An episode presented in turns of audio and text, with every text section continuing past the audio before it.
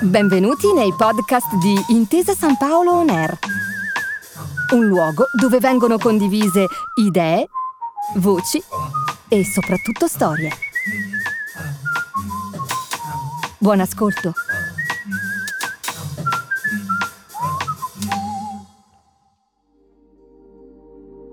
Nove persone su dieci amano il cioccolato e la decima mente, ironizza lo scrittore americano John Tullius.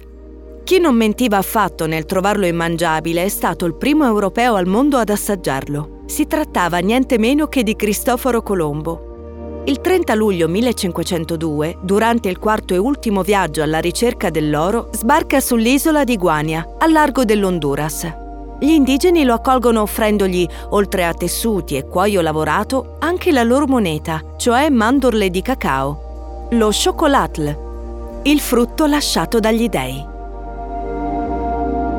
Benvenuti a Risorse, i tesori del nostro pianeta, il podcast di Intesa San Paolo On Air che ripercorre la provenienza e la diffusione di alcune delle più preziose risorse che ancora oggi rivestono un ruolo chiave nella nostra vita quotidiana e nella nostra economia. Fra curiosità e aneddoti vi accompagneremo alla scoperta della loro storia, per scoprire perché è importante continuare non solo a scambiarle, ma soprattutto a tutelarle. Io sono Arianna Granata e in questa puntata immergeremo i nostri sensi nella dolce storia del cacao.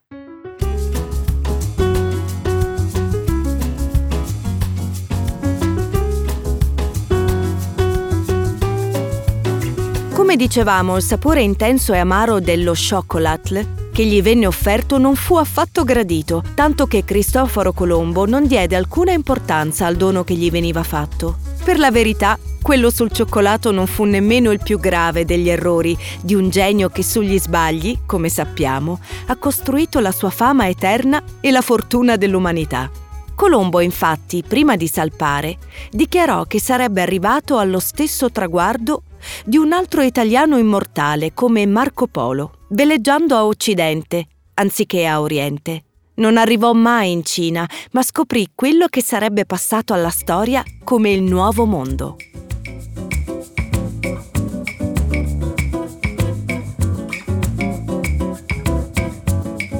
E dunque capiamo il disgusto e la disperazione di quel 30 luglio 1502, quando Colombo si vide recapitare un vegetale privo di interesse e di gusto. Gli indigeni dal canto loro erano invece convinti di aver fatto il regalo più prezioso e raffinato, come dimostra un'antica leggenda azteca. Questa narra che una principessa azteca fu incaricata dal marito, valoroso guerriero, di custodire un prezioso tesoro. Arrivati i nemici che lo bramavano, la principessa venne uccisa perché non volle rivelare dove fosse nascosto.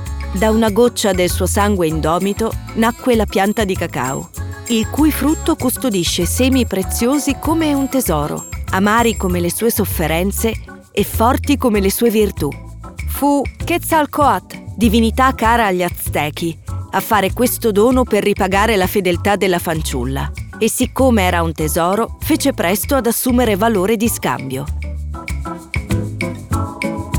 Per comprendere la portata che il cacao aveva nell'economia delle popolazioni indigene, ci basterà ricordare l'economista e scrittore Alessandro Giraudo, che a questo proposito scrive nel suo libro Storie straordinarie delle materie prime per Ad Editore che nel 1545, al mercato di Tlaxcala, in Messico, L'avocado o la legna per ardere venduta al minuto costano un seme di cacao, un uovo di gallina due semi, un uovo di tacchino tre, un coniglio 10, i favori di una prostituta oltre 100, come l'acquisto di uno schiavo. Il salario quotidiano di un lavoratore corrisponde a 40 semi, ma la quantità e le dimensioni del seme, ne esistono almeno tre tipi, cambiano il valore, quindi non è possibile generalizzare.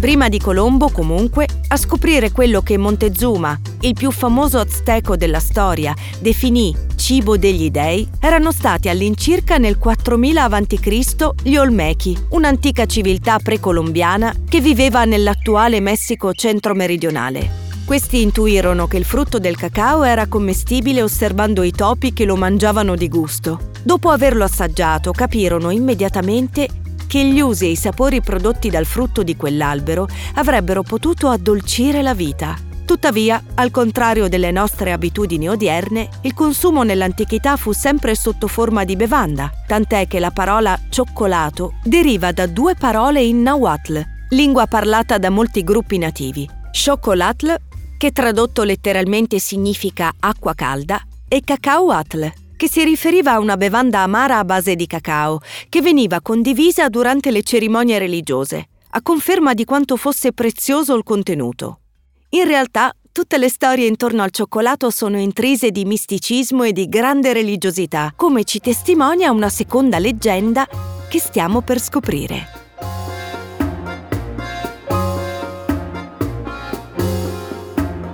Secondo questa leggenda, all'epoca in cui Quetzalcoatl era ancora un re, per porre fine a una grave malattia che lo aveva colpito, venne spinto a bere una pozione, che lo portò però alla pazzia. Il re fuggì verso il mare, dove con una zattera di serpenti intrecciati si allontanò nel mistero promettendo il suo ritorno nell'anno posto sotto il segno del Che Akatl, al fine di riprendersi il suo regno. Quando nel 1519 giunse una grande nave carica di uomini con armature scintillanti come scaglie di serpente ed elmetti piumati, l'imperatore Montezuma credette che la profezia si stesse avverando e accolse pacificamente quella nave, pronto a restituire il regno al dio Quetzalcoatl. Dal battello però scese non il dio azteco, ma il conquistatore spagnolo Hernán Cortés, e le cose andarono diversamente per quei popoli. Il cacao invece cominciava così il suo viaggio avventuroso alla conquista del vecchio continente e del mondo, superando il primo incontro fallimentare avvenuto con Colombo. In questo si rivelò decisivo il figlio, Fernando Colombo, che per primo notò il terribile errore di valutazione commesso dal padre. Fernando Colombo era poco più di un bambino. Non aveva infatti compiuto nemmeno 14 anni quando partì insieme al padre e allo zio per un viaggio che avrebbe cambiato la sua vita e quella del cacao. Nella biografia del padre Storia dell'almirante Don Cristobal de Colón, Fernando racconta il suo primo incontro con il cibo degli dei. Durante una consegna a bordo della Santa Maria, vide cadere sul pontile alcuni frutti, simili ad una mandorla. Subito gli indigeni si gettarono a raccoglierli, come se avessero perso un occhio. Fu proprio in quella circostanza, così straordinaria per un europeo, che Fernando Colombo, futuro fondatore della prestigiosa Biblioteca Colombiana, capì che quei semi simili ad una mandorla erano molto importanti e decise così di portarli in dono al proprio rientro dal Nuovo Mondo a Re Ferdinando II di Aragona ma anche a Madrid il successo fu alquanto modesto.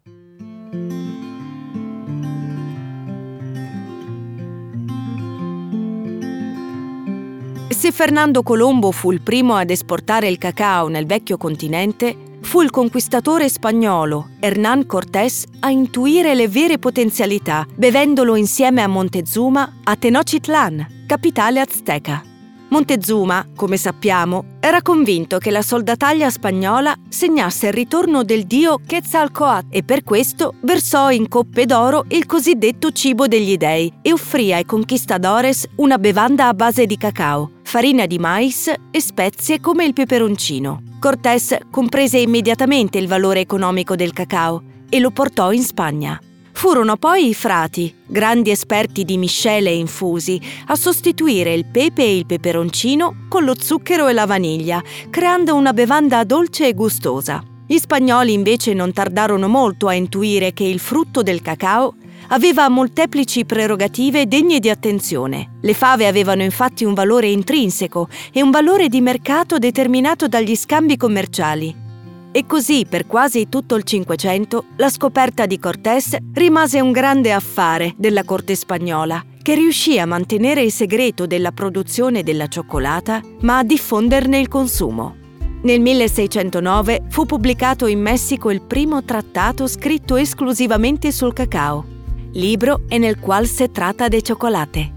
In seguito l'aggiunta di latte, miele e zucchero, suggerita dalle monache messicane di Oaxaca, avrebbe trasformato questa bevanda in un prodotto raffinato, ricercato da tutte le corti europee. Per soddisfare la crescente domanda che proveniva proprio dalle corti europee, nuove coltivazioni furono collocate in territori come la Repubblica Dominicana, Trinidad e Haiti, inizialmente con poco successo. Più efficienti si rivelarono invece i frati cappuccini, che scelsero l'Ecuador, tanto è vero che nel 1585 arrivò nella Spagna di Filippo II il primo carico di fave di cacao da quella che era stata ribattezzata Nuova Spagna. Naturalmente le bevande al cioccolato debuttarono alla corte di Francia, la più sofisticata dell'epoca, con le nozze di Luigi XIII con la principessa spagnola Anna d'Austria, figlia di Filippo III nel 1615. Si narra che la futura regina avesse portato con sé l'attrezzatura per preparare il cioccolato che lasciava usare soltanto alla sua damigella preferita di corte. Diluito con il latte e non più con l'acqua, la bevanda al cioccolato prese il nome di cioccolatte, divenendo la bevanda più gradita a corte. 35 anni dopo apparve in Inghilterra, in concomitanza con l'arrivo del tè dalla Cina e del caffè dal Medio Oriente. La sua diffusione fu capillare e il nettare messicano fu chiamato dai gesuiti la bevanda dell'anima. Scattò così una vera e propria corsa fra le potenze coloniali europee a trovare territori adatti per coltivare il cacao. Fino a questo momento però il consumo del cioccolato, come di tutte le spezie provenienti dal Nuovo Mondo, era stato un'esclusiva delle corti regali e delle fasce più ricche della popolazione. Per renderlo più popolare occorreva ridurre i costi di produzione.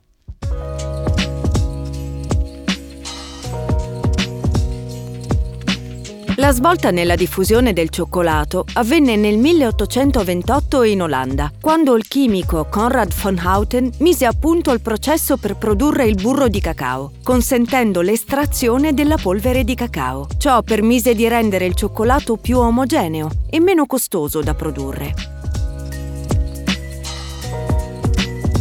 Ed è così che arriviamo alla prima tavoletta di cioccolato moderna, attribuita a Joseph Fry, che nel 1847 scoprì che poteva fare una pasta di cioccolato modellabile, aggiungendo burro di cacao fuso al cacao in polvere. Inizia così l'era moderna del cioccolato. Siamo in Svizzera e tra il 1830 e il 1879 Daniel Peter inventa il cioccolato aromatizzato alle nocciole, seguito dal cioccolato al latte, sviluppato invece da Henry Nestlé. Nello stesso periodo Rodolphe Lindt sviluppa il cioccolato fondente. Successivamente, nel 1893 negli Stati Uniti, il produttore di dolciumi, Milton Hersey, vede attrezzature per la produzione di cioccolato alla Fiera Mondiale di Chicago e inizia a produrlo in una fabbrica in Pennsylvania. Ma la produzione in grandi quantità di cioccolato ha inizio in Inghilterra verso la fine del 1700 e i primi del 1800, grazie all'utilizzo di macchine a vapore per macinare i semi di cacao. Oggi questo miracoloso ingrediente è universalmente apprezzato e consumato in tutto il mondo.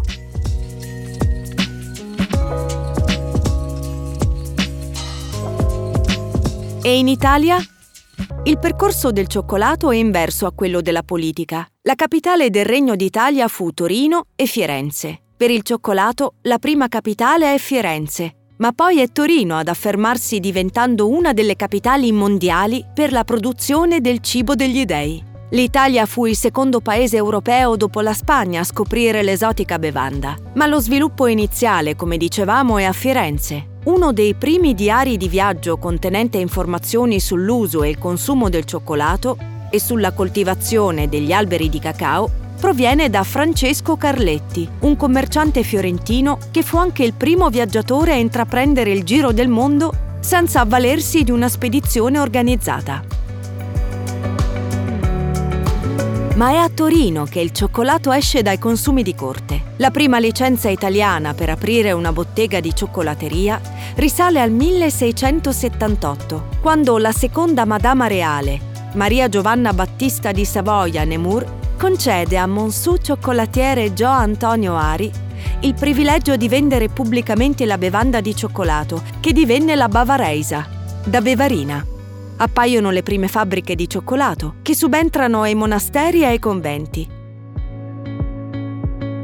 Dai documenti storici di fine 1600 risultano le lavorazioni in forma di curiosi cioccolatini chiamati diablotin, diavoletti, pastiglie di cioccolato aromatizzato, oggi chiamati diablottini la prima corporazione dei confettieri, acquavitari e liquoristi in Torino risale al 1739.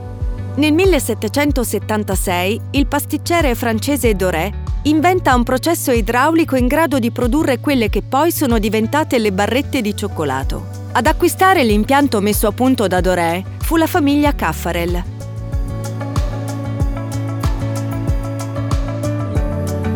La famiglia Caffarel inventa il gianduiotto, gloria immortale della tradizione piemontese. È prodotto nello stabilimento di Borgo San Donato e presentato al pubblico nel Carnevale del 1865. Una data non casuale. A distribuirlo per le strade è la maschera torinese Gianduia, da cui prende il nome. Curiosa è la storia dell'impasto. Le sue origini si riconducono a motivazioni storico-politiche ben precise. A seguito del blocco navale imposto dagli inglesi contro Napoleone, le quantità di cacao che giungevano in Europa erano ridotte e i prezzi esorbitanti. Ma ormai la richiesta di cioccolato continuava ad aumentare. Michele Prochet decise allora di sostituire in parte il cacao con un prodotto molto presente nel territorio, la nocciola tonda gentile delle Langhe, dal gusto deciso e delicato. E come dimenticare il cri-cri, un cuore di nocciola ricoperto da cioccolato fondente e da una granella di zucchero colorato di bianco. La ricetta fu ideata dal confettiere di Torre Pellice, Giuseppe Morè. La leggenda narra che il suo nome sia legato ad una romantica storia d'amore sbocciata tra uno studente dell'Ateneo torinese e una sartina di Via Po, di nome Cristina, che lui chiamava affettuosamente Cri-Cri. La ragazza andava matta per le praline rivestite di granella di zucchero e il suo giovane fidanzato era solito fargliene dono, passando molto spesso in confetteria a fare rifornimento. Divenuto il cliente abituale, il giovanotto finì per confidare alla proprietaria il nome della sua amata, la destinataria delle praline. Da quel giorno si chiamarono ufficialmente Cri Cri e poi l'alpino pierottino fondente che contiene una crema liquorosa la cui ricetta è segreta. Si tratta di uno dei primi cioccolatini ripieni al liquore della storia. Creato nel 1922 da Peirano, è protetto da brevetto per il marchio d'impresa dal 1935. Ed è sempre a Torino che viene inventato l'uovo di Pasqua. I primi esperimenti nella creazione dell'uovo di cioccolato si fanno risalire a Luigi XIV, ma non avevano riscosso molto successo. Fu la vedova Giambone, nel 1725 titolare di una bottega in via Roma, ad avere per prima l'idea di riempire i gusci vuoti delle uova di gallina con cioccolato fuso. Al contrario di quanto avvenne alla corte francese, a Torino la proposta fu accolta con interesse. Si dovrà però aspettare l'inizio del Novecento, quando Casa Sartorio brevetta un sistema per modellare le forme vuote. L'ingegno torinese non si è fermato alla sola forma, ma anche al contenuto. Infatti, pochi anni dopo, nel 1925, venne introdotta all'interno dell'uovo di cioccolato l'ormai classica e tradizionale sorpresa. Una delizia che ci ricorda perché il cacao per secoli fu considerato il cibo degli dei. Grazie di averci accompagnato in questo viaggio alla scoperta del cacao. Non dimenticate di seguirci anche nel prossimo episodio, sempre qui su Intesa San Paolo On Air, dove continueremo a svelare i segreti delle altre materie prime che danno sapore alla nostra quotidianità.